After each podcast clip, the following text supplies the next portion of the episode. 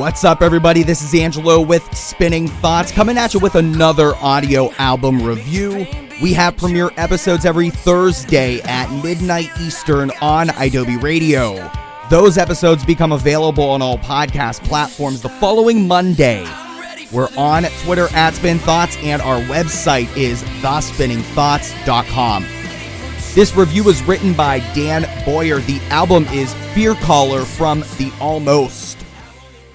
From the first notes of Chokehold, which serves as the opener of The Almost Fear Caller, the musical versatility of frontman Aaron Gillespie and the other members of the Florida Quintet is readily apparent.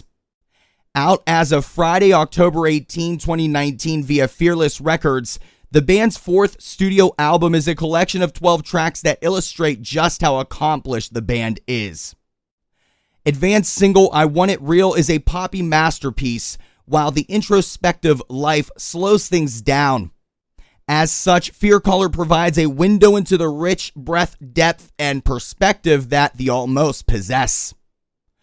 Also featuring Dusty Redmon and Joe Musten, formerly of Beloved, unsuspecting listeners, given also Gillespie's place in Underoath, may be surprised by this effort put forth by a group of people still highly regarded in the metalcore community for their other projects.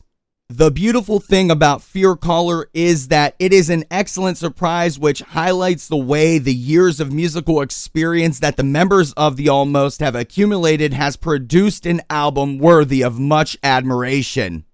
For more free music content just like this, visit our website, thespinningthoughts.com. We're on Twitter at SpinThoughts, and we have premiere episodes every Thursday at midnight Eastern on Adobe Radio. Those episodes become available on all podcast platforms the following Monday. We'll be back again soon. Until next time, make sure you share music, spread love.